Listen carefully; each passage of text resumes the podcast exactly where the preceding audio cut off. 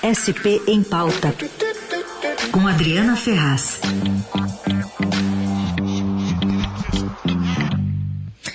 Oi, Adri, bom dia.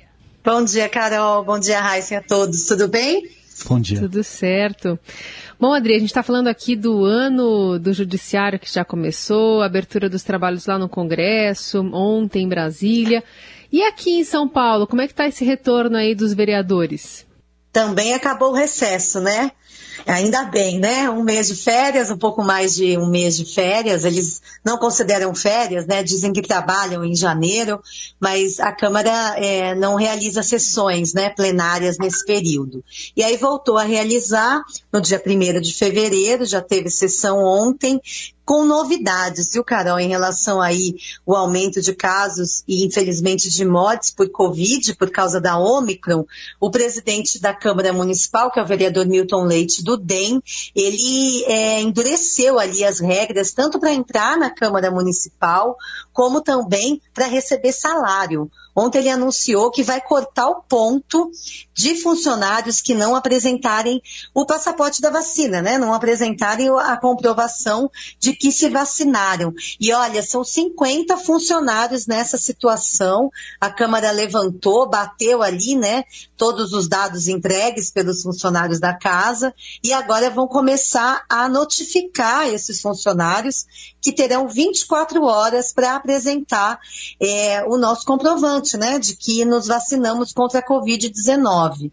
O Milton Leite também mudou algumas regras relacionadas aí à ocupação das sessões, ele reduziu aquela presença nas galerias do plenário de 50% para 20% e também limitou o uso dos gabinetes dos vereadores. Agora, só quatro funcionários podem ocupar os gabinetes ao mesmo tempo. Tudo isso aí para tentar conter né, a contaminação por essa Ômicron que tem elevado os casos na cidade, no Brasil e em todo o mundo, Carol.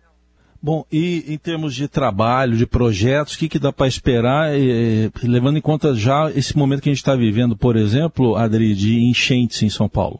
Isso, é, é, a Câmara voltou com alguns projetos já prioritários. A gente apurou aí que o prefeito Ricardo Nunes, do MDB, vai encaminhar à Câmara nos próximos dias dois projetos que têm ligações aí diretas com a situação que a gente está enfrentando de enchente, deslizamento, né, em áreas de risco. Um projeto que está sendo desenvolvido lá pela prefeitura autorizaria a prefeitura a pagar indenização a proprietários de imóveis aí em áreas de risco em São Paulo capital. A gente não teve casos de mortes na capital, né? A gente registrou aí é, esses casos na Grande São Paulo, mas São Paulo capital tem um número imenso de áreas de risco também. Segundo o levantamento mais atual da Defesa Civil, são 494 áreas de risco em São Paulo onde há pessoas morando. Então, esse projeto, ele pediria autorização dos vereadores para que a prefeitura fizesse um cronograma de retirada dessas famílias com um tipo de indenização, que pode ser aí um aluguel social por algum período, ou mesmo uma indenização fixa até que as famílias consigam moradia. Esse texto final, Raíssa, ainda está sendo escrito, está sendo finalizado pelo município, ainda não tem o formato final para ser encaminhado à Câmara, mas segundo o prefeito Ricardo Nunes, é uma prioridade. Uma outra prioridade sobre esse assunto ainda é um outro projeto que autorizaria a prefeitura a isentar de pagamento de IPTU imóveis atingidos por enchentes. Aí sim a gente já teve muitos casos em São Paulo esse ano.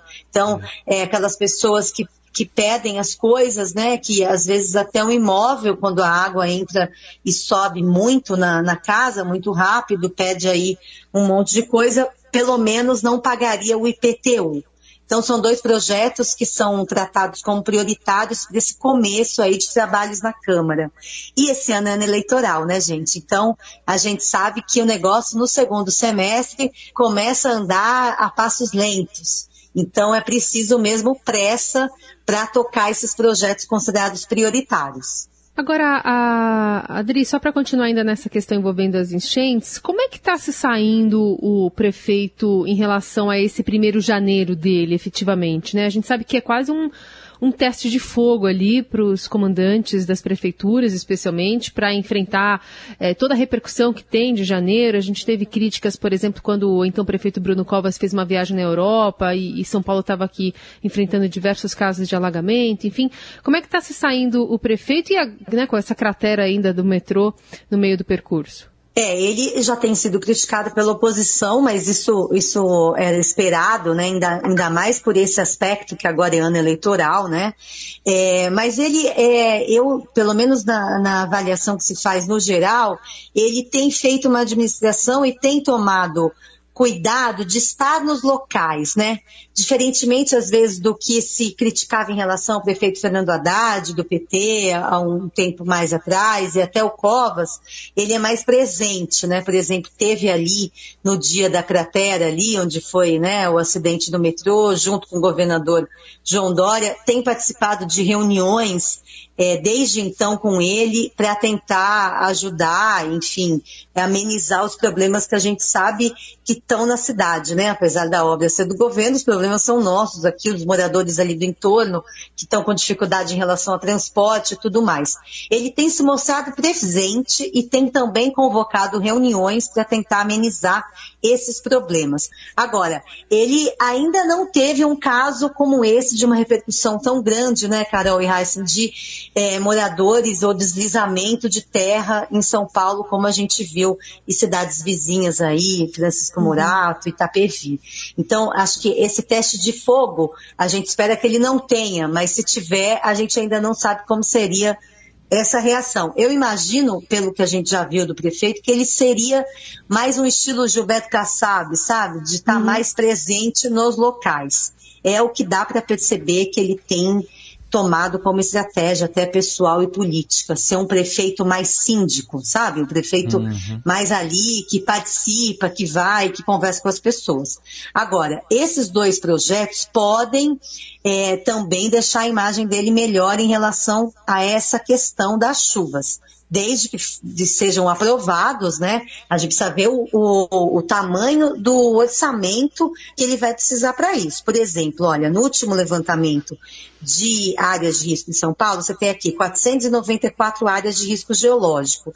Dessas, 11.505 mil moradias estão em áreas de risco muito alto. Quer dizer, há mais de 11.500 moradias em São Paulo que estão é, no local de risco considerado o pior de todos. Então, são muitas pessoas. 11 mil moradias, a gente imagina que são no mínimo aí 20 mil pessoas ou 30 mil pessoas, né? Uhum. Então, é, é, uma, é um desafio aí para ele, é, ainda mais que a gente tem visto as previsões né, de tempo que a chuva continua. Ô, Adri, só para voltar na questão ainda da, do passaporte da vacina, você falou que tem muitos funcionários ainda que não apresentaram comprovante né, da imunização. Tem vereador no meio também? Olha, tem uma vereadora chamada Soinara Fernandes, é uma vereadora do Republicanos. É, essa apuração ela foi ontem é, veiculada pela TV Globo e ela, essa vereadora, justificou que está grávida e que tem uma indicação do seu médico para não se vacinar. Agora, vale lembrar aqui, ainda mais para os ouvintes, para a gente não passar nenhuma informação errada. A gente não sabe o caso específico dela, mas grávidas devem sim ser vacinadas contra a Covid-19. É isso que a Câmara, então, vai tentar entender com ela, já que as sessões plenárias, elas são híbridas. Então, os vereadores, eles podem sim participar presencialmente ou fazer isso de forma remota. Ainda existe essa possibilidade mas há uma preocupação, sendo que uma lida 55 representantes, 55 vereadores, não está vacinado. É, é, a justificativa dela essa questão médica, indicação médica, mas há uma preocupação ali da casa para que isso não se repita, né, não se torne uma constante. Esses 50 funcionários vão ter agora de apresentar esse passaporte para não ter o ponto cotado. É, ultimato agora. Muito ultimato, bem. isso. Vamos, vamos acompanhar toda essa movimentação e o trabalho, né, sendo retomado também aqui na Câmara é, dos Vereadores, até uh, por essa questão aí não tão presencial, né, possivelmente menos pessoas vão poder também é, acompanhar, né, as, as sessões que vão começar a ser realizadas, imagino, não, Adri? Sim, bem menos. Na galeria passa então de 50% para 20% de ocupação, o uhum. que é também uma preocupação em relação à participação é, popular, popular, né, é. Carol e Hatsi? Ainda mais de projetos tão importantes, vamos lembrar que o ano passado a Câmara adiou a revisão do plano diretor. Sim. Deixou para esse ano, justamente pela questão da Covid. E aí a gente começa esse ano de novo com essas restrições todas. Então, imagino que não vão adiar de novo. Então a gente tem que ficar muito em cima, mesmo remotamente, para ver o que, que os vereadores vão autorizar de mudanças aí na nossa cidade. Essa Adriana Ferraz, que volta às quintas-feiras aqui conversar conosco sobre a política paulista e paulistana. Obrigada, viu, Adri? Um beijo. Obrigada, beijão. Tchau, tchau.